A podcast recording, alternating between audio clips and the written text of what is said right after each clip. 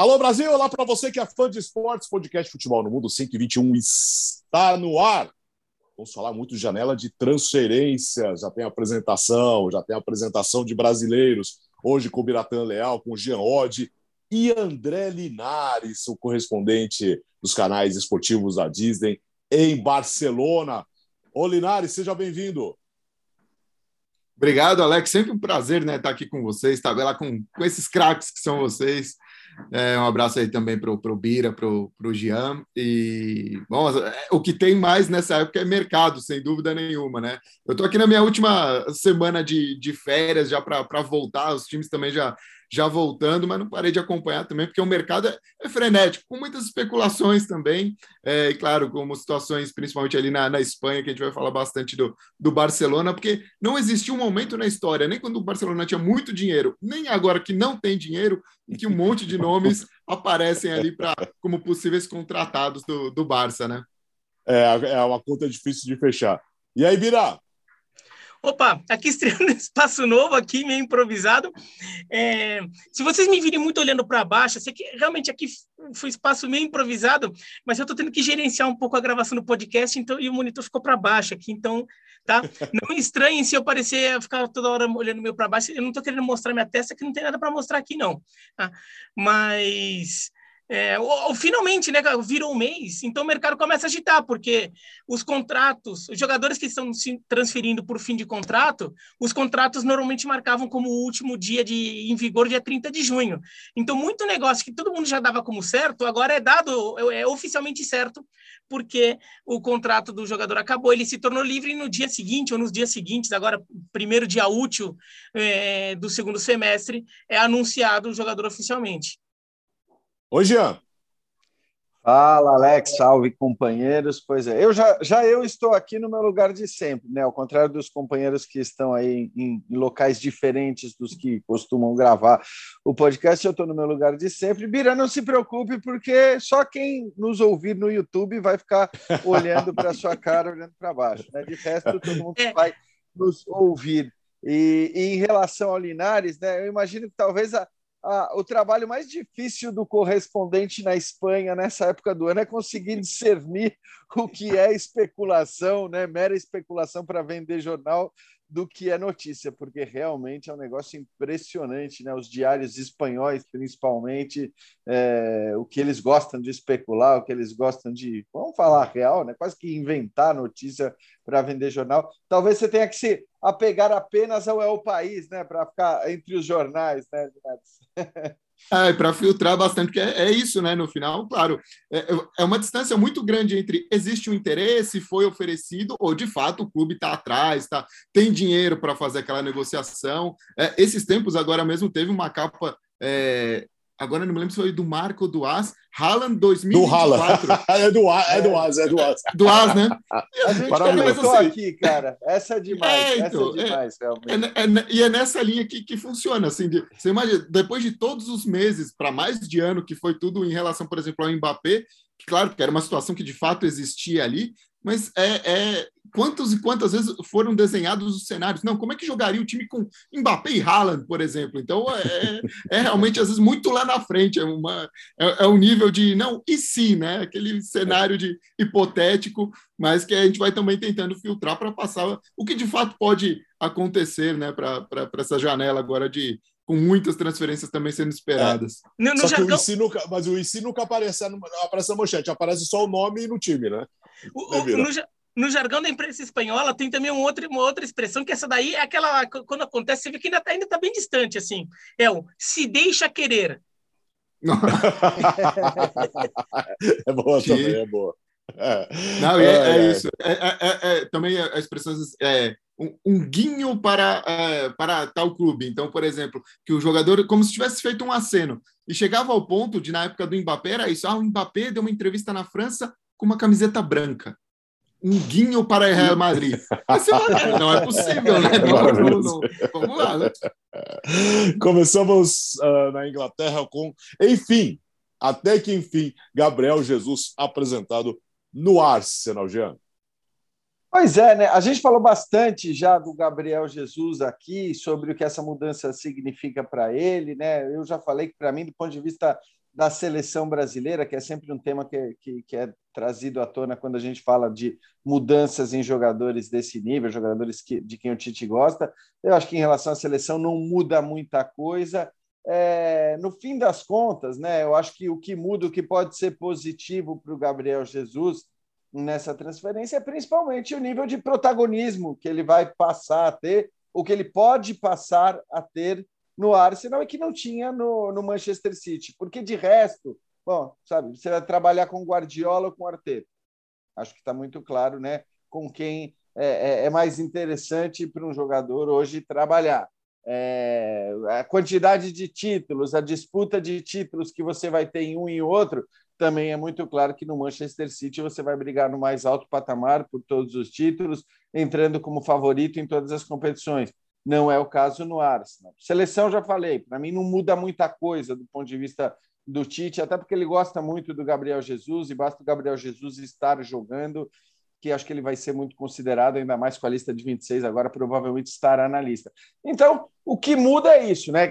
O Gabriel Jesus vai para um clube onde ele tem muito mais chance de se destacar, de virar um protagonista, quem sabe até de virar um grande ídolo, até por toda a postura e comportamento que tem, do que no Manchester City, onde, por mais que ele fosse importante em determinados momentos para o Guardiola, ele era um jogador, é, não vou dizer a mais, mas ele era um jogador importante, mas que nem sempre estava ali entre os titulares, nem sempre estava escalado nos maiores jogos. Esse é o ponto, vamos dizer, positivo para ele tentar dar um passo a mais na carreira, mesmo num clube que hoje briga por objetivos menores, né? ou talvez brigue por menos objetivos. Não são objetivos menores, mas menos objetivos.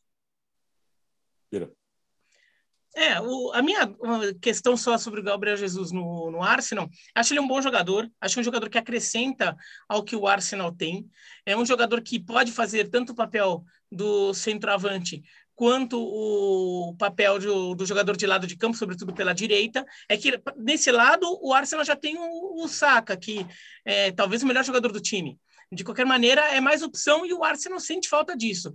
E é um jogador que, apesar de novo, 25 anos, tem muita é, rodagem em grandes competições. Né? Jogou muito Champions League, disputou título, né? fez jogo valendo é, disputa de título. Inclusive, ele foi titular e fez gol naquele Manchester City e Liverpool da reta final da Premier League passada.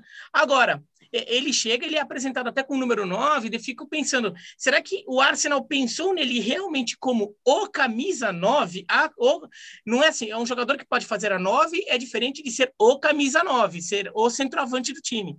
Aí eu não sei se ele é exatamente o que o Arsenal precisa para esta posição. É, eu, eu, sinto que ele, é, sendo um jogador que poderia ser um jogador é, de lado, mas que em um determinado momento ele possa fazer uma dupla de ataque com alguém, ou ele possa ser o centroavante por uma situação de jogo, ou por uma situação de desfalque, eu até entendo. Agora, ser o, a, o referente na, na no, no, centro, no comando do ataque, eu não sei se ele é exatamente esse jogador. É, quando ele surgiu, até havia uma expectativa que ele pudesse se tornar um centroavante, né?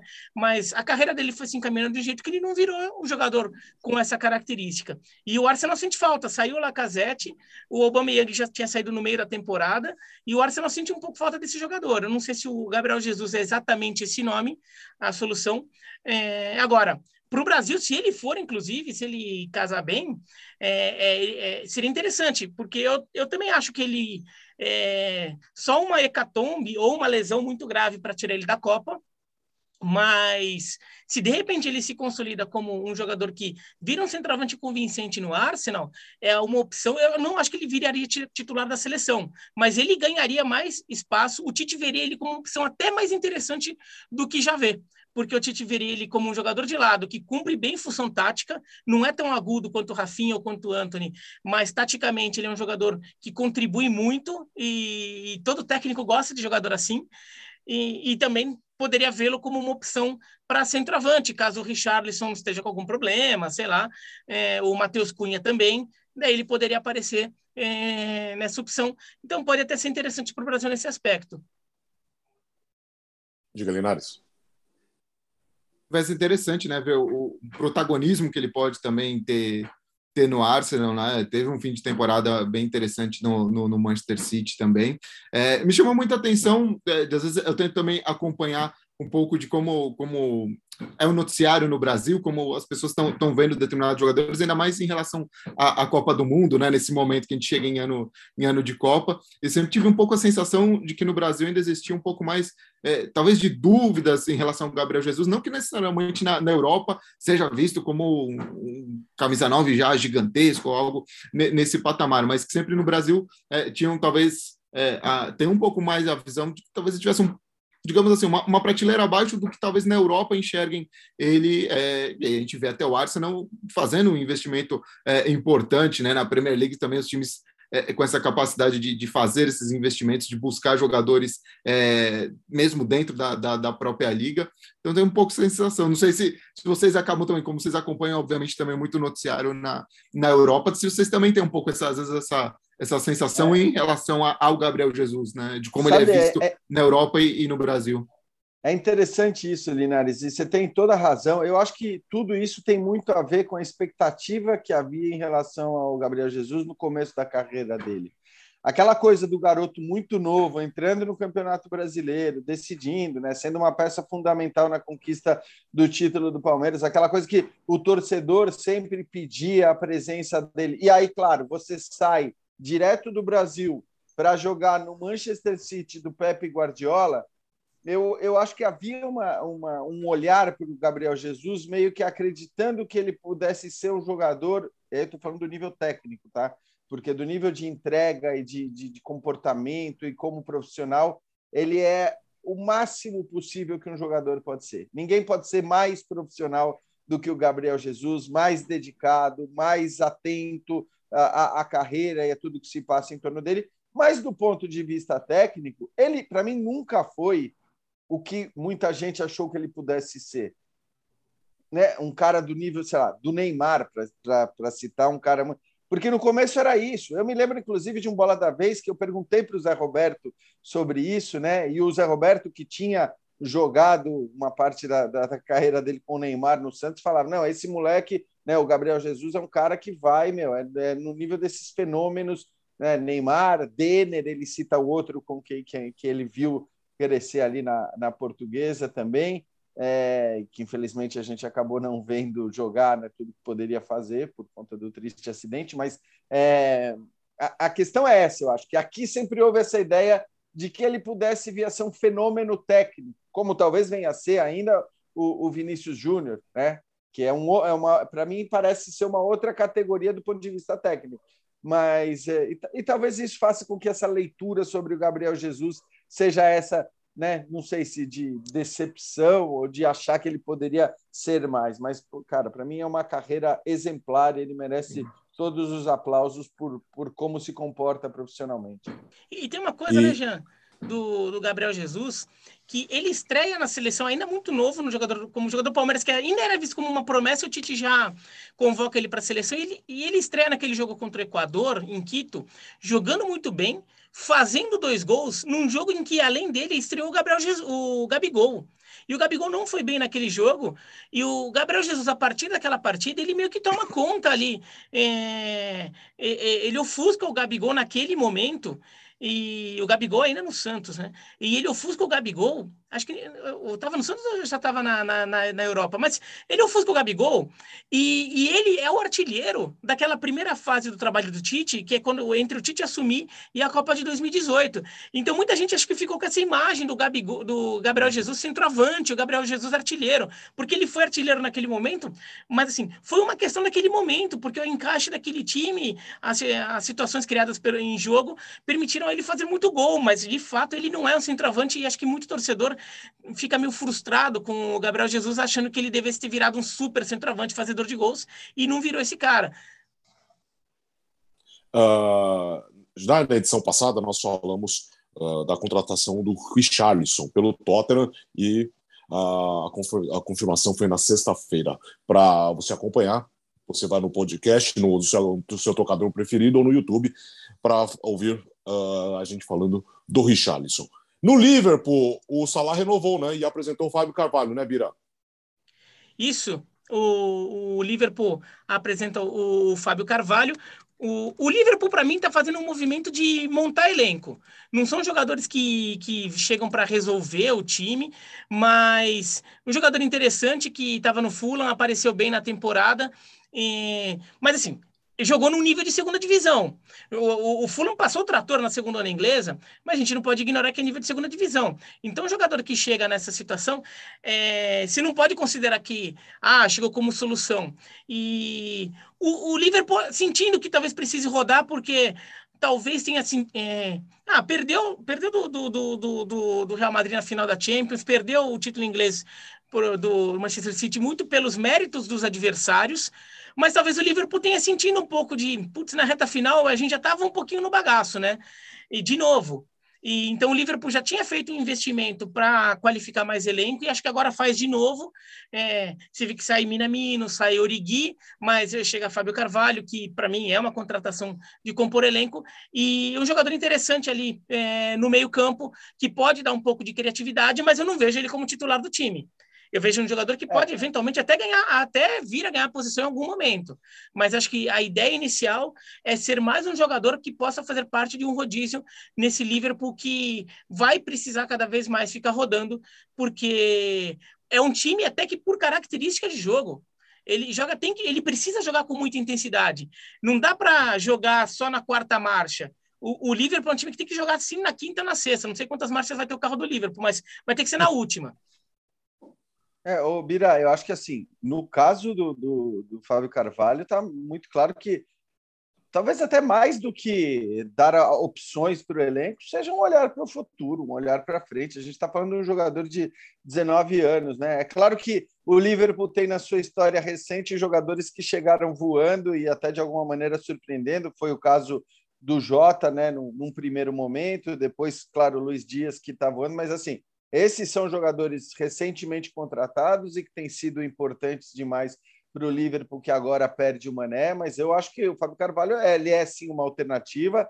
Pode ser que ele surpreenda e aí passe a ter muito mais minutos nesta Premier League que vai começar em breve, acho que já dá para dizer em breve, vai. Mas, ah, dia 5, né? é, né? É, exatamente, um mêsinho e tal, dois, né? Um. Enfim, é, um. Não, um. peraí, nós estamos. Estamos em 5 de julho. Estamos em 4 de julho. julho ah, é verdade, é verdade. É, um mês. um mês. Um mês, um mês, O Jean sai de férias fica meio perdido.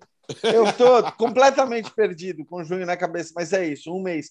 É, então, eu não acho que seja uma contratação que você está olhando para o cara chegar e entrar voando. Agora, pode acontecer, como aconteceu com o Luiz Dias, por exemplo, que é um jogador né, já mais velho do que o Fábio Carvalho, embora ainda jovem também. Então, é uma, é uma alternativa interessante. E é bom lembrar do Darwin Nunes, né? Esse sim, talvez tenha sido contratado para ser uma alternativa constante, para rodar ali com os atacantes. É um time que perdeu o Mané, então acho que o Liverpool vai se reforçando bem, vai se reforçando onde precisa e vai fazendo aquela reformulação importante já olhando para frente, né? Para não deixar a hora que não tiver mais o trio inteiro, que era aquele trio consagrado do Liverpool, e ter que sair contratando um, dois, três ao mesmo tempo e ver se os caras vão dar certo ou não. Então, a reposição daquele trio que era o Firmino, Salah e Mané já começou a ser feita há um bom tempo, com a chegada do Jota, depois do Luiz Dias, agora do Darwin Nunes e o próprio Fábio Carvalho,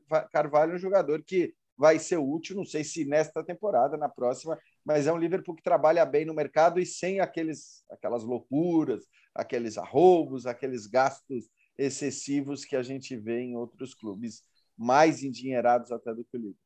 E olhando essa, essa renovação, como você falou, né, Jean, e também, ao mesmo tempo, fazendo a manutenção de não deixar escapar o Salah, no final das contas, aí todo mundo já estava meio oriçado vendo uma possibilidade ali é, do que, que ia acontecer em relação ao Salah, acaba tendo é, o salário ainda melhorado e mais três anos de, de Liverpool, um jogador com uma total identificação né, não só com, com, a torcida, mas com, com o jeito do, do, do Klopp também, é, é, muito esse ponto que, que marca o que tem sido o Liverpool nesses, nesses últimos anos e porque tem dado certo nesse aspecto de trabalhar junto à renovação, mas, por exemplo, nesse momento que era importante também é, colocar uma grana ali, mostrar para o Salah que fazia todo sentido ele, ele continuar, né, para também não perder de uma vez né, esse trio que foi tão importante, como se for, perde o, o, o Mané, mas o Salah poder ser, ser mantido, né, tinha contrato até 2023, mas começa aquela situação, último ano de contrato sempre aquela aquela questão de então pode perder de graça dali um ano, pode é, o, o, jogador fica também numa situação um pouco de dúvida, então esses três anos também dão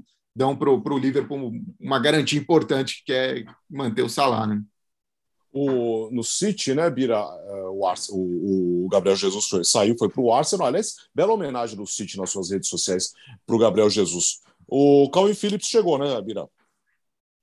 Isso. O... E também, para mim, é, é, assim, é que o Manchester City é um time que já faz isso mais claramente, né? O, essa coisa de jogadores que compõem elenco e, e fazem parte e, de um elenco que roda, ainda mais no meio de campo do, do Manchester City, onde tem muito. É, tirando o De Bruyne, os demais jogadores acabam sempre rodando bastante, porque o Guardiola gosta muito disso. O Phillips é mais uma aposta nisso. E é, é, acho que é um, é um, jogador com potencial também de crescimento, vinha jogando num contexto menos competitivo, né?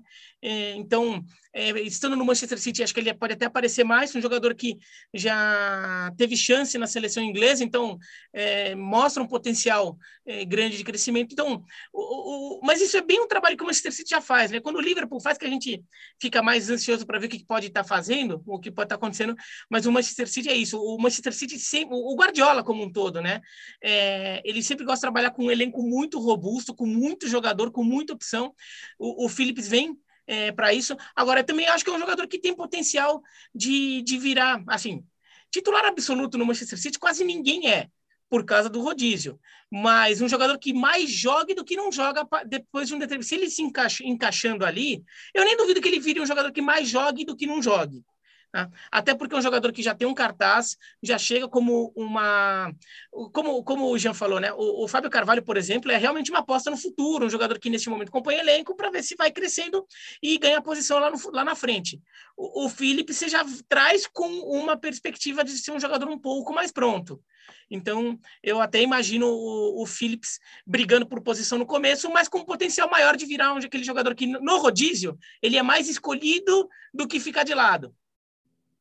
É, é, é isso. É, a gente tem que considerar, assim, Calvin Phillips foi talvez o melhor jogador da seleção inglesa na, na primeira fase da Euro. Depois a gente pode discutir, mas ele foi um cara que estava muito bem né, na, na seleção da Inglaterra, um jogador de 26 anos. Então, se ele chega para repor a saída do Fernandinho, por melhor e mais importante que o Fernandinho tenha sido na, na história do Manchester City, e foi, talvez seja o maior, o maior brasileiro da história da Premier League, é, mas era um jogador de 37 anos de idade, e até por isso o Guardiola, que amava o Fernandinho, não podia escalá-lo o tempo todo. O Fernandinho jogava jogos muito pontuais, jogos muito específicos, e agora com a chegada do Calvin Phillips, ele tem um jogador, não vou dizer à disposição para todos os jogos da temporada, mas eu acho que para jogar muito mais constantemente, então vai ser um jogador com, com possibilidade de brigar assim por essa vaga de titular nos principais jogos do, do, Manchester City. Eu acho que é uma,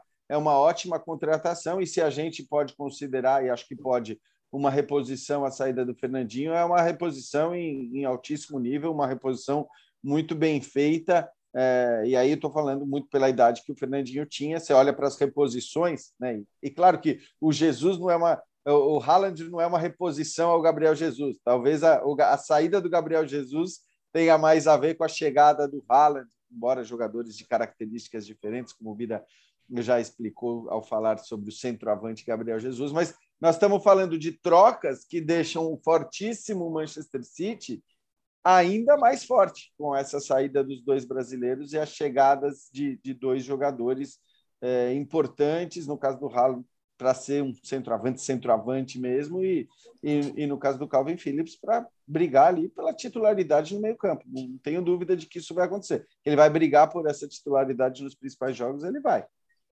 O, o, o Jean, o The Atlético, e informação uh, da manhã desta segunda-feira, o Chelsea considera o Cristiano Ronaldo, hein? É. Então, aí é, eu acho que assim o Chelsea considera, e claro que vai ter muito a ver com também o que o Tuchel vai dizer ou não sobre a eventual contratação do Cristiano Ronaldo. É, a gente viu que na, no braço de ferro o Tuchel e, e Lukaku, se é que havia um braço de ferro, quem ganhou foi o Tuchel. E o Lukaku quis voltar para a Inter, quis ir embora e tudo mais. Então, É, eu acho que hoje o Cristiano Ronaldo, fenomenal, estupendo, brilhante, um dos maiores jogadores da história do futebol e ainda hoje muito decisivo, é um jogador que, que requer um time jogando de uma determinada maneira, jogando com um centroavante mais fixo que não vai dar combate e tudo mais. Agora, um baita centroavante, cara que faz toda a diferença do mundo. É, claro que potencial financeiro. O desejo do Ronaldo é sair do United e jogar a Champions League. Potencial financeiro, o Chelsea, apesar de todos os embrólios e mudanças de propriedade e tal, é, parece ter essa possibilidade. Resta agora sempre saber se o técnico dos times que tem essa possibilidade vão querer um jogador como o Ronaldo, com todo o pacote que ele traz, né? de positivo e de, vamos dizer, discutível ou adaptável também. Diga, Linares. Ah, é, é, bem interessante. É impressionante como a gente volta com, em alguns nomes né, no, nos mercados, mesmo tendo contrato, né, a situação do Cristiano Ronaldo. E, e talvez até nesse caso específico tenha demorado um pouco né, para vir à tona, uma vez que o Manchester United não se classificou para a Champions. E aí a gente já entra também é, até um, começa a ser um pouco nostálgico, mesmo com esses jogadores ainda em atividade, uma Champions sem o Cristiano Ronaldo, e claro, ele vai acaba buscando buscando esse, esse movimento, né, de, de, de buscar alguma equipe grande, claro, que seja capaz ali de, de brigar pelo título, que ele possa ainda a, acrescentar ainda mais. E, e, nessas horas surgem até todos os nomes, até Real Madrid, né? Fala, mas o Real Madrid, na, naqueles né, especulações, mas, mas, o Real Madrid ainda, ainda é o Florentino, o presidente da, daquela época, né? Em que Cristiano é, é, e, e, sai do Real Madrid daquela forma, daquela forma que foi. É, imagino muito mais realmente um cenário como esse né? na, na, Premier League. Como eu dizia, a, a, Premier League tem essa força, inclusive financeira, para dentro dela as equipes é, pescarem, atrapalharem um, um, adversário, né? E ainda por cima se, se reforçar. É, mas é, acho que não tem muita dúvida, né? Qualquer técnico gostaria de ter ele, mas é, tem esse pacote também de entender, de poder conversar com um jogador que sempre foi muito profissional, sempre também buscou o lado dele ali de, de, de conseguir fazer os gols, tem esse, esse nível de competitividade gigantesco, é, mas sem dúvida nenhuma, você imaginar que você quer brigar por uma Champions, é, é o grande nome, continua sendo, mesmo já com seus trinta e tantos anos, né? E semana Essa... passada, né, Bira? Fal, fal, falaram no Neymar no Chelsea, agora estão falando do Cristiano Ronaldo. Então, essa situação do Chelsea está curiosa, porque falaram do Neymar no Chelsea, e o, o, o, Neymar, o Chelsea é um dos clubes que você fica olhando e como um possível destino para um jogador desse tamanho. Porque tem uma questão no, no futebol de hoje que é jogadores como o Neymar, como o Cristiano Ronaldo, o tamanho deles, eles custam muito dinheiro e, e eles já estão em fases de, da, da carreira que eles também já não são as eh, grandes apostas para um longo, longo prazo. O jogador meio que é, é para resolver de imediato. Então você começa a pensar, eh, pensar em encaixe no time, você começa a pensar em várias questões é, é, ali. E, e, por exemplo, o Cristiano Ronaldo, o Neymar também, são jogadores que já que não entregam sem a bola, por exemplo, como muito técnico no futebol do mundo de hoje gosta, é. Então, não é todo time que, que dá para você imaginar o encaixe o Chelsea acaba sendo um, até pelo encaixe financeiro, vai, um time que talvez tenha dinheiro. Agora, o, Neymar com o, com o Tuchel tem, tem um histórico ali de Paris Saint-Germain, que o Tuchel não tem grandes lembranças disso. Apesar de eu achar que tecnicamente o Neymar até fosse uma boa para o Chelsea, tem uma questão ali para resolver. Claro que o Tuchel pode ter falado, não, não, se puder trazer, eu, eu, eu, eu, eu, eu me garanto, vai. Mas hum, tem que ver se teve essa conversa. É, o Cristiano só, Ronaldo... Só uma coisa, né, Bira? Embora o contexto seja muito diferente, depois do que o Tuchel fez pelo Chelsea, pela visão que o Neymar tem, inclusive no futebol inglês, o Neymar não ia chegar lá como dono, né, como um cara muito Nossa, maior que o Tuchel mandando e desmandando. Então, claro que o contexto mudaria. Mas olha, eu se tivesse que apostar, não diria que o Tuchel, se tiver que escolher entre o Ronaldo com 37 anos e o Neymar com 30 ou 31, né? ele, ele escolheria o Cristiano Ronaldo, eu acho, até pelo histórico do que ele já falou sobre o Cristiano Ronaldo e tudo mais, e por ser um jogador que atua também numa posição em que hoje o Chelsea não tem um cara indiscutível. Quando então... o Lukaku foi contratado, era para ser esse cara, né? Então, o Timo Werner foi contratado já como, Também, né? como um jogador com o potencial de se tornar esse cara, não se tornou. Daí eles foram atrás do Lukaku, que não se tornou. Então, poderia ir atrás do Cristiano Ronaldo. O Cristiano Ronaldo tem, um, tem uma desvantagem. Ele já é um jogador mais velho, então sem a bola ele entrega menos. Ele tem uma vantagem. A, o Cristiano Ronaldo. É o Ronaldo.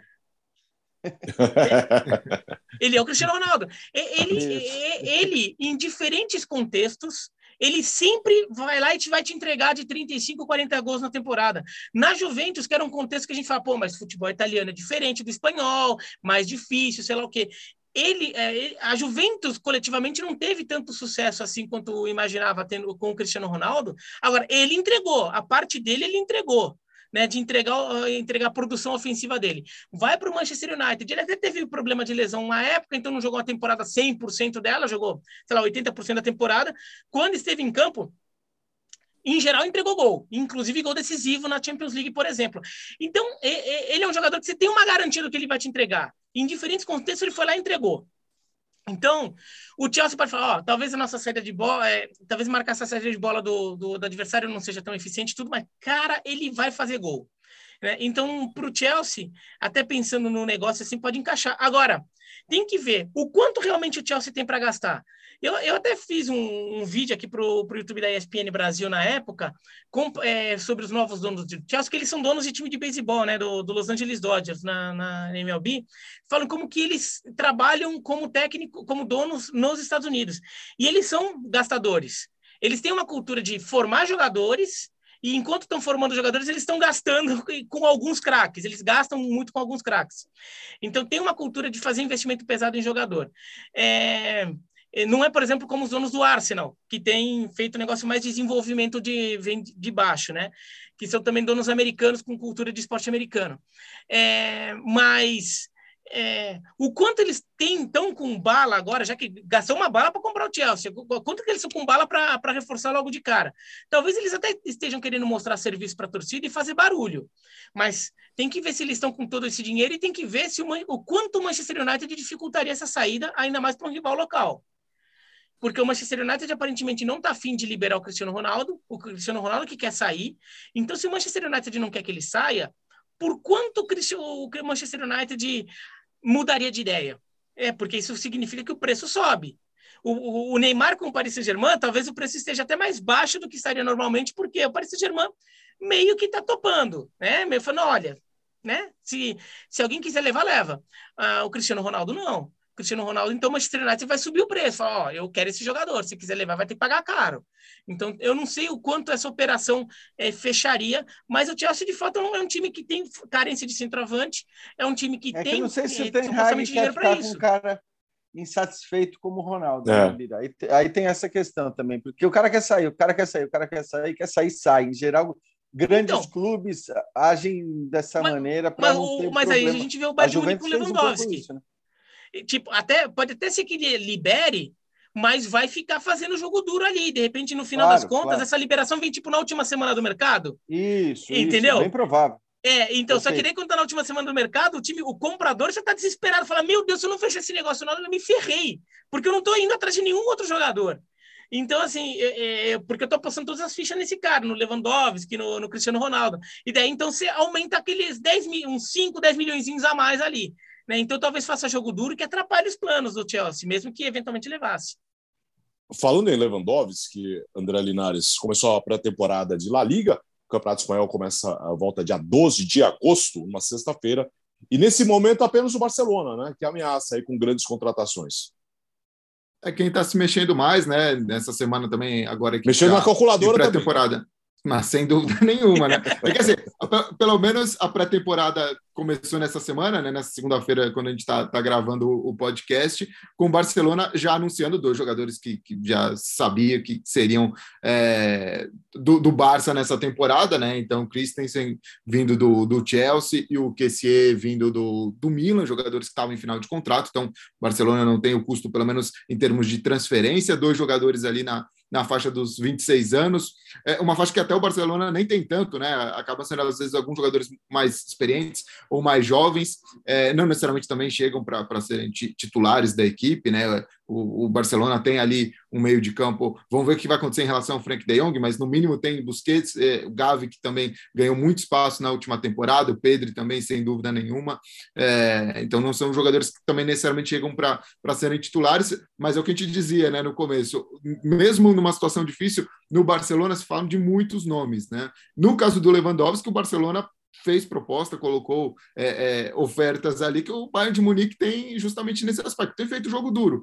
Uh, o Bayern de Munique vai tentando também entender o que pode se reforçar. A gente tem uma janela que vai até o começo de setembro, né? Então a gente está falando aí de, de dois meses ainda, a temporada vai começar, os jogos vão estar tá rolando e ainda vão ter essas, essas possibilidades. Claro que a gente não imagina que o Bayern, se realmente vai negociar, segure tanto. O Lewandowski tem feito realmente jogo muito duro em relação é, ao Bayern de Munique. É, um pouco dessa, dessa matemática, né? Mas, pô, se, se, o Barcelona não tem dinheiro nenhum, como é que faz contratação? Mas a gente até volta um pouco no que foi, por exemplo, o Ferran Torres, que o Barcelona gasta mais de 50 milhões para contratar ele junto ao Manchester City.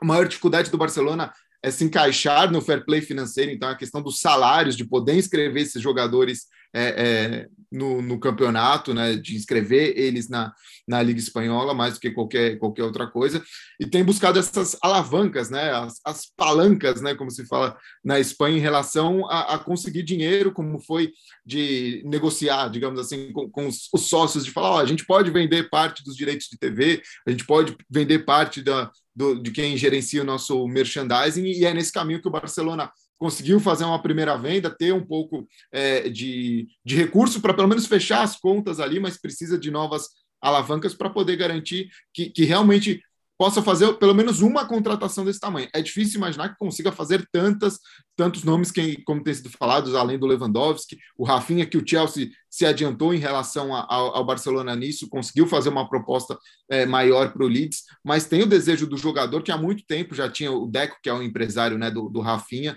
é, já há muito tempo negociado com o Barcelona, acertado esse, esse caminho da, das, da parte entre o jogador e o clube, isso encaminhado, mas claro, o Leeds também quer o, que seja a oferta melhor para ele, mesmo que seja para jogar na Premier League de toda forma, num, num, num rival ali, mas claro, de outra prateleira, como, como seria o Chelsea. É, e em relação ao Lewandowski, é um pouco desse aspecto de também é, conseguir ter, imagina, um jogador desse tamanho, mesmo que ele já esteja ali dos 33 para os 34 anos, fosse provavelmente um contrato de, de três anos, é também um nome de, de impacto, um jogador que entrega muitos gols, que, que para o Barcelona faria toda a diferença quando a gente fala dessas alavancas de, de, vendas, também passa um pouco por talvez vender jogadores, e nesse sentido, o principal ativo do Barcelona é, é o Frank de Jong, né? E, e aí está essa, também essa negociação junto ao Manchester United para tentar, é, se o Barcelona realmente vender, fazer isso com vendendo alto, vendendo é, é bem o jogador, que a princípio não quer sair, gosta de estar em Barcelona, gosta de estar no Barcelona, mas o Barça também acaba indo por esse caminho. O João Laporta, o presidente, diz: não, a gente vai fazer de tudo para segurar, mas por outro lado, o clube também, talvez, então vamos renegociar o salário. Isso tem acontecido muito dentro também do, do Barcelona, então vai, vai um pouco por, por esse aspecto. Outro nome que tem sido muito falado, por exemplo, com Condé, zagueiro do, do Sevilha, é, muito cotado também na, na Premier League mas que é, o próprio Sevilha disse: olha, não tem negociação, não chegou nada para a gente, não está nesse caminho. Então, por aí, fazendo contas, botando tudo na, na, na calculadora, ainda, ainda vejo o, o, Barcelona indo até o fim né, né, em relação a, ao Lewandowski e seguir insistindo com, com relação ao Rafinha, mas sabendo que se tiver que competir, entrar para valer num leilão com o Chelsea, se essa for a decisão para o Leeds na hora de vender, aí sim vai ter muita dificuldade em, em conseguir. Pesa muito, claro, a vontade do jogador, mas em leilão mesmo, não, claro, não vai ter como, como competir com o Chelsea. É, acho que assim, primeiro é interessante a gente notar, e acho que claro que a contratação de um cara como o Lewandowski principalmente faria toda a diferença do mundo na capacidade do Barcelona fazer gols, no nível de competitividade e tudo mais. Mas já é bom a gente lembrar que, embora a gente só fale hoje na Espanha, né, pelo menos em relação aos grandes, quem, quem fala de contratação, quem fala de reforço desse, desse nível de nome é o Barcelona. A gente não ouve muito falar, né, Linares, nem do Real Madrid, nem do Atlético contratando Sim. caras gigantes e reform fazendo reformulações muito grandes. Agora, já é uma liga espanhola que começa num patamar de, de mais equilíbrio, né? Em relação ao que foi no começo da temporada, independentemente do que aconteça, independentemente dos jogadores que cheguem ou não. E, e pode parecer bizarro falar isso tendo no Real Madrid o campeão europeu e o campeão espanhol. Mas eu acho que se a gente olhar para o que foi já o segundo turno da, da temporada espanhola, para a evolução que o time teve a partir do momento que o Xavi chegou para treinar, e claro, ainda com os seus altos e baixos, ainda com a sua regularidade, uh, e, e para o potencial que ainda tem o Atlético de Madrid de jogar mais do que jogou também, Nós estamos falando de times que podem se ajustar, que podem se acertar e que podem evoluir e fazer uma disputa muito parelha no cenário espanhol. Né? São três times com potencial alto, talvez não o mais alto da Europa hoje, de novo. É, o Real Madrid é campeão europeu, o Real Madrid é campeão espanhol, o Real Madrid não poderia ter tido uma temporada melhor. Mas eu não acho que aí, olhando para o nível de jogo, para olhando para o que foram as atuações, certos confrontos, até mesmo o último confronto entre Barcelona e Real Madrid, mas é, é também os confrontos do próprio Real na Champions, eu acho que a gente tem tudo para ter uma Liga Espanhola muito emocionante, muito legal, muito disputada. Eu não vejo, como muita gente talvez veja, justamente por conta das conquistas, o Real Madrid a anos-luz do Barcelona, o Real Madrid a anos-luz do Atlético de Madrid, apesar do que a gente viu como resultados no último campeonato, na última temporada. Se a gente pegar só o segundo turno do Campeonato Espanhol, já, já foi um cenário diferente, né? Não só é. porque o, o Barcelona, como melhora com chave, com os reforços que o Barcelona teve no meio da temporada, isso é muito evidente mas é, até meteu os 4x0 naquele, né, aqueles 4x0 no Real Madrid. Mas o próprio Atlético, ele, ele, ele reencontrou um pouco o seu jeito de jogar né? Depois de ficar aquele primeiro turno, aquela primeira metade de temporada, tentando jogar um futebol que encaixasse todo mundo, Soares, Griezmann, João Félix, sei lá o que, é, eles meio que vão percebendo que não vai rolar e, o, e o simeonismo volta a aparecer.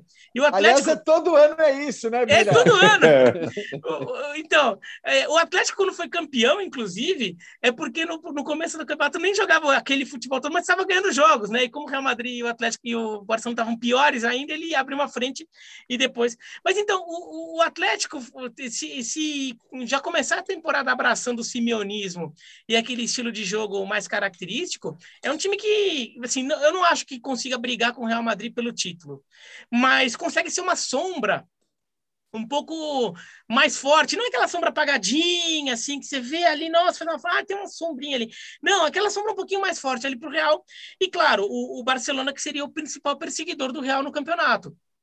Mas, de fato, dá para imaginar um campeonato que o Real Madrid não ganhe com tantas rodadas de antecedência, que o Real Madrid não possa se dar ao luxo de planejar tanto assim, né? Toda a preparação para a final da Champions, porque o Campeonato Espanhol já nem era um fator mais para o Real. Acho que é um campeonato que o Real vai ter que jogar mais, mas de qualquer maneira, é evidente que o Real partiria como favorito, né? Está é, tá fazendo investimentos mais paralelos, né? Meio como a gente falou do Fábio Carvalho no, no Fulham, é aquela renovação discreta que o, que o Real Madrid está fazendo. Ele vai preparando uma renovação sem que você nem perceba, e de repente um, um dia você vai olhar, o time mudou bastante e você nem se tocou que isso estava acontecendo. O Real Madrid está é, tá adotando uma, uma postura meio assim, então não, não, veio com grandes bombas no mercado, mas já, né, com contrataçãozinha aqui, uma ali, e, e vai e deixando o, o elenco mais robusto e continuar como favorito ao campeonato.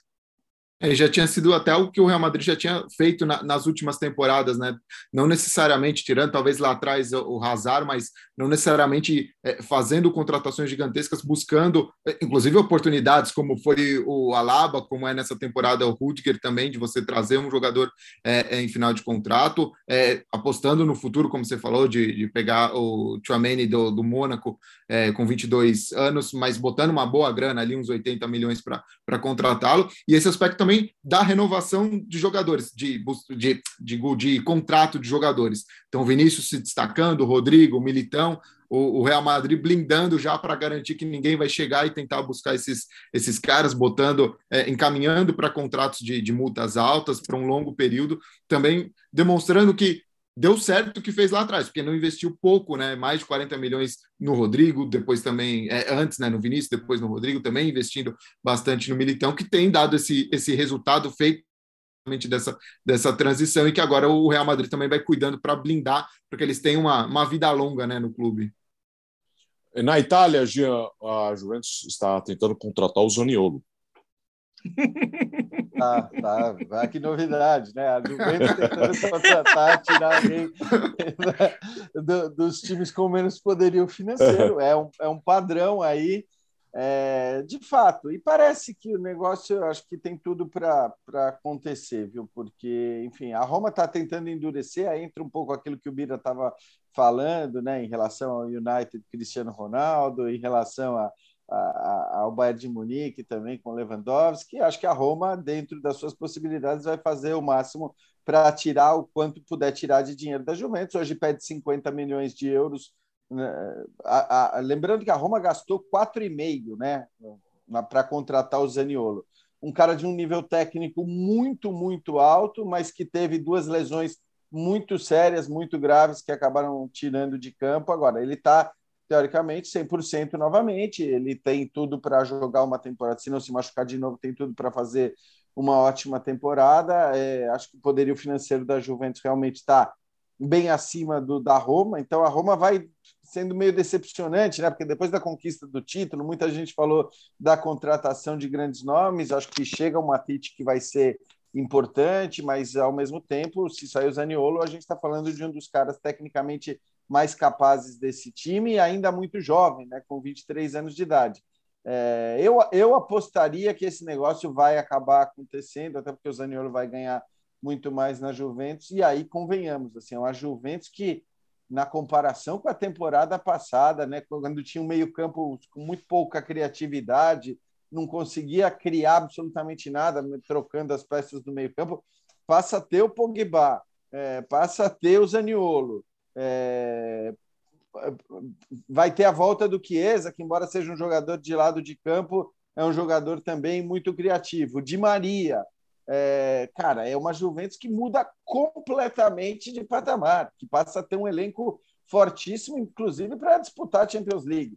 Não digo que entra como favorita com todos esses nomes a ganhar a Champions League, ou que entre como uma das duas ou três principais favoritas, mas se coloca num nível de qualidade técnica muito acima, realmente se reforçando justamente onde era mais necessário se reforçar. Claro, mudanças ainda podem acontecer na defesa e tudo mais, mas contando com Pogba e Di Maria, que parece praticamente certo, é, contando com a volta do Chiesa, tendo o Vlahovic desde o começo da temporada, passando a ter o Zaniolo também, olha, vai ficar uma Juventus muito difícil de ser batida inclusive, claro, no, no, cenário italiano, por mais que a Inter também esteja se reforçando. Vira. É, é, e é aquela contratação que machuca, né? Porque a gente vê a Roma. Eu falo um pouco do ponto de vista da Roma, tá, Jean? Posso? Ah, vai, claro. Faça isso. Aqui eu Tem que pedir licença. entendeu? Só dei aquela olhadinha para cima que só quem está vendo no YouTube percebe. e assim, é, é é, para o futebol italiano como um todo, é, é, legal se a Juventus voltar a ser um time que, que entre em Champions League com perspectiva de ir muito longe, porque não é normal o futebol italiano não ter pelo menos um time com essa perspectiva. Né? E a Juventus, durante muito tempo, carregou né, sozinha essa, essa, é, é, esse status de time italiano que podia brigar por título da Champions. E a Juventus está se preparando para isso. É, a gente vê como, de fato, o contrato do Cristiano Ronaldo foi uma coisa complicada para a Juventus, porque a Juventus estava muito amarrada em investimento e agora volta a poder investir melhor para qualificar o time. Agora, uma, uma pena do ponto de vista da Roma, depois de fazer uma temporada, vai, com alguma instabilidade, mas mostrando um bom futebol em alguns momentos, ganhando um título continental, mesmo que, fosse, é, que seja conference. Quer dizer, a Roma dando uma per perspectiva interessante ali para a temporada. Né, de um time que estava se ajeitando, um trabalho com, com um técnico pesado, que ainda não, apesar de não viver seu melhor momento, e daí perde um jogador desse peso, como, como o Zaniolo. Eu não sei se a Roma consegue repor a altura um Zaniolo.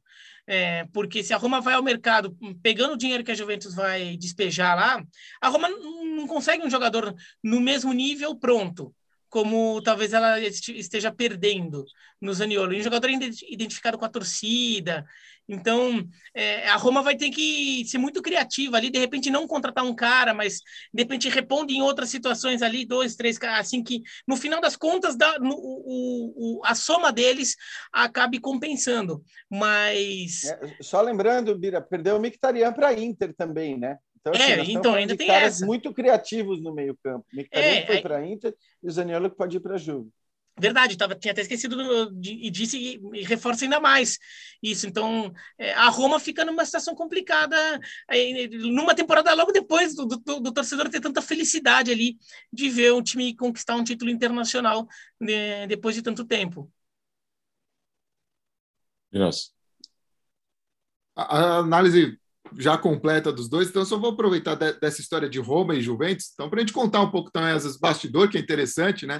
O Jean já foi meu chefe no site da, da ESPN, é, e um dia ele, ele, sabendo, ele, eu gosto da, da, da Juventus, ah. gosto da Juventus por causa do, da época do Del Piero e tal. Então, aí um dia num, num Roma e Juve, ele entra lá na sala, porque tinha sido gol da Roma, e não sei o quê, comemorando. Não, mas peraí, então vamos apostar, vamos apostar aqui. A gente vai apostar a garrafa de vinho aqui nesse jogo. E ele já estava na vantagem. Eu não lembro quem ganhou naquele jogo, talvez até tenha sido a Roma, tava, tinha saído na frente e tal, mas a gente manteve isso por algum tempo por alguma razão, talvez porque os confrontos começaram a ficar meio desequilibrados, sumiu essa aposta em determinado momento. Eu mudei para a Europa. Você viajou, você viajou, Exato, só por é isso justo. sumiu. Não podia mandar um vinho. Ia ficar caro mandar um vinho ali para Barcelona, né? É Mas, é. enquanto você esteve por aqui, a aposta valeu e, evidentemente, eu perdi mais do que ganhei. Mas, mas também coragem de apostar. Exato, mas sejamos justos que algumas vezes também paguei essa, devidamente é essa aposta para esses momentos de juventude. Mas é que você entrou na salinha lá do site e falou, não, que a Robin... Não, peraí, você não pode sair falando assim. O chefe então, falou que mau exemplo. É uma aposta, vamos apostar. Uh, ainda na Itália, o, o, a, o Milan apresentou a nova camisa principal linda, né? E quem vai ser o goleiro da Inter, hein? O titular? Pois é, é, é já, hoje até a Gazeta dos Esporte traz uma matéria dizendo aquilo que Inzaghi está pensando em fazer, não tem uma, né, com a contratação do Onana, é, a, a, Inter passa a ter um goleiro é, para o futuro, certamente, né, e a gente não sabe se para o presente também. A verdade é que se isso acontecesse na temporada retrasada, na tempor no começo da temporada passada, eu não tenho muita dúvida que o Handanovic iria para o banco, porque a temporada retrasada do Handanovic foi muito, mas muito abaixo daquelas melhores que ele tinha feito. A última já não foi assim, né, tão ruim, tanto que talvez a Inter acabe perdendo, tendo a derrota ali é, determinante para a perda do Scudetto na hora que perde o Andanovic num, num, jogo específico e tudo mais contra o Bolonha, acho, né, Bira? Não sei, não, não me lembro exatamente, mas enfim. Foi. É, o fato é que agora vai ter uma disputa. E a gente viu, por, por uh, né, em exemplo bem recente no Paris Saint-Germain, que essa disputa nem sempre é saudável, essa disputa nem sempre é positiva, como quando você tem um goleiro promissor que você contrata olhando para o futuro e um goleiro ainda consolidado como titular, só que o goleiro promissor quer jogar, quer estar. Então eu acho que é um problema que um problema entre aspas, né, que vai ter o Inzaghi, não acho que seja uma questão de fácil administração, porque é isso. Talvez os dois queiram jogar nesse momento, mas acho que é importante o Inzaghi, qualquer que seja a sua decisão, ser comunicada muito claramente, né? Ah, você vai jogar X, você vai jogar Y. Claro que tem muito na, na Europa essa tradição de um goleiro jogar a Copa Nacional e o outro jogar o italiano. É... Só que tem sempre a Champions League, porque é, aí é difícil, né? Você dizer que um, um goleiro vai jogar o italiano e o outro vai jogar a Champions League, você só pode fazer isso se eles estiverem realmente em, em patamares muito similares de atuação. E talvez o começo da temporada acabe sendo determinante para que ele tome essa decisão. Mas eu não consigo antecipar hoje quem vai ser o titular da Inter na, na temporada no gol. Olha, eu, eu, você, eu iria com o Anana, viu? É, a não ser que lá no treinamento, claro, você tem treino, você treina, prepara para isso, olha de perto, tudo. porque o Onana surge muito promissor no, no, Ajax, vinha muito bem, mas ele tem uma suspensão por doping, é, fica muito, muito tempo fora. O, o Ajax meio que não quis recolocá-lo nos planos quando essa suspensão acabou, quando ela foi cumprida, e até contratou outros goleiros, só que no final das contas o Ajax teve, nossa, um negócio bizarro, a quantidade de goleiro do Ajax começou a machucar. O Ajax, o Stecklenburg, inclusive, até é, é pré-aposentado ali, vai para o Ajax. E, no final das contas, o Ajax, a Ajax tem que colocar de novo o Onana. O Onana foi muito bem nas eliminatórias por Camarões, mas assim, eu acho que ele ainda não voltou naquele nível pré-suspensão por doping. Agora, olha, já vou, assim, o Randanovic na temporada retrasada foi bem mal, mas a temporada passada dele também não me convenceu tanto assim, viu? Vou, vou, vou dizer. É... Não, não, é... foi, não foi nem de perto das melhores, mas Porque não foi uma foi... temporada que você falar ah, que terrível. Tá? Não, mas, por assim exemplo, assim ele falha, é... não foi frango, assim, mas foi falha dele no, no jogo contra o Milan, no, na, na virada do Milan na vitória do Milan sobre a Inter, que é um jogo muito marcante eh, na decisão do título italiano também. Então, é, eu, eu daria prioridade ao Onana. Claro, se o Onana vai e começa a fazer um monte de, bobe, de bobagem, né, daí você vai fazendo aquela inversão da posição. Mas eu, eu iniciaria a temporada vendo o Onana como o, o potencial titular para a temporada. E daí, claro, vai nos treinos e nos jogos ver se isso se confirma. Mas eu partiria dessa forma, e não com uma corrida totalmente aberta, porque o Randanovic, até por já ser um, um goleiro mais veterano, talvez a queda de rendimento dele não seja só uma questão de fase. Né? Talvez seja uma questão que a gente já veja um, um novo momento da carreira dele. Irreversível. Né? É, exatamente. O Mira, dois destaques na França, rapidinho. O São Paulo deixou o Olympique de Marseille e no Lyon, uh, Lacazette e Tolisso estão de volta. É, é, a primeira parte aí eu não gostei muito, porque tem, tem uma sacanagemzinha nessa pauta, que o, o São Paulo deixou o Marseille por, ali divergências com a diretoria, o que não surpreende ninguém, né? O São Paulo tendo divergências ali sobre como o, Olympique deveria proceder, os investimentos que deveria fazer, tudo no final das contas o São Paulo saiu. É, é, é meio a cara dele, é um ótimo técnico, mas é um técnico difícil, né? A questão da sacanagemzinha é que o, o Olympique anunciou a contratação do Tudor, que era o técnico do Verona na temporada passada. E, e, o Tudor já tinha saído do Verona, né? A saída dele já tinha sido anunciada, então também não, não, não é que o, o, Olympique de Marseille roubou o Tudor do Verona, né? Menos mal. É, mas olha, ele foi muito bem no Verona. Ele, ele, é, ele, foi, ele foi auxiliar do, do, do Pirlo na Juventus. Até quando o Verona contrata, falei, hum, o Pirlo não foi muito bem também, fiquei meio desconfiado, mas ele fez um ótimo trabalho. Um time que jogava um futebol corajoso, ofensivo, que assim se encaixa um pouco com o que o Olympique vinha fazendo, não de forma, eh, não trocando tanto de posição dos jogadores, assim como, como o São Paulo gosta de fazer, tudo, mas pelo menos no, né, no, no, no, princípio de jogo com algumas semelhanças, então é, é uma contratação que faz sentido é, de um técnico novo que está ganhando espaço, e olha, o futebol francês é, pode, pode, ter nisso também um, um caminho, né? É, é, treinadores promissores, que foi, por exemplo, o que fez o, o, os times médios da, médios da Espanha crescerem tanto, né? Essa coragem de apostar em técnicos novos e promissores, fazendo trabalhos autorais, e fez com que vários, Villarreal, Sevilha, é, sei lá, é, até o Raio Vallecano, dentro do seu universo, é, crescessem, conseguissem resultados acima do que muita gente esperava. Então, o Olympique faz isso, achou uma boa contratação, sim, apesar de ser meio, ficar meio chateado em ver o Tudor indo embora, mas o Jean perdeu o Zaniolo, acho que eu posso ficar sem o Tudor. E o, o Lyon, o, o Lyon com, com o Lacazette já jogou lá, é, o, o Lyon com, com essas contratações eu, acho que o Lyon dá um passo ali, agora o Lyon foi comprado pelo John Texton, né? O Lyon mostra um pouco de ambição de, olha, dar passos mais firmes para voltar a ser uma sombra no futebol. É assim, dominante não vai dar para ser, é porque o dinheiro Paris Saint-Germain não dá para encarar mas para se apresentar como o, uma sombra ao Paris Saint-Germain, como o, o, segundo time da França, ou brigar com o Olympique por esse posto de segundo time da França, que fica meio aberto, né? Porque os times ficam se revezando nessa situação. Às vezes o Olympique, às vezes o Lille até ganhou o título, o Mônaco, e fica ali e o, o Lyon fazendo investimento, porque o, o time do Lyon na temporada passada não era ruim, eu acho que o trabalho do Peter Boss não foi bom porque ele fazia o time, o time oscilava demais. Nos bons jogos você via que era um time competitivo, é, mas tinha os momentos que faziam umas partidas absurdamente ruins, assim, é, fracas. Então é um time com potencial, tem bons jogadores ali. A gente ainda não sabe se o Paquetá vai ficar, mas é um time interessante. Contratando o Lacazette, contrata um homem gol é, ali para ajudar. O, o, o Dembélé do que não é o Dembélé do, do, do Barcelona do Lyon, ele, ele faz uns gols, ele perde muito gol também, né? Então, talvez o Lacazette ali diminua a taxa de desperdício de oportunidades do Lyon. Então, é, são contratações interessantes para um time que está querendo se posicionar como o, o, segundo da França, mas não dá para alcançar o Paris Saint-Germain em longo prazo. Difícil, né?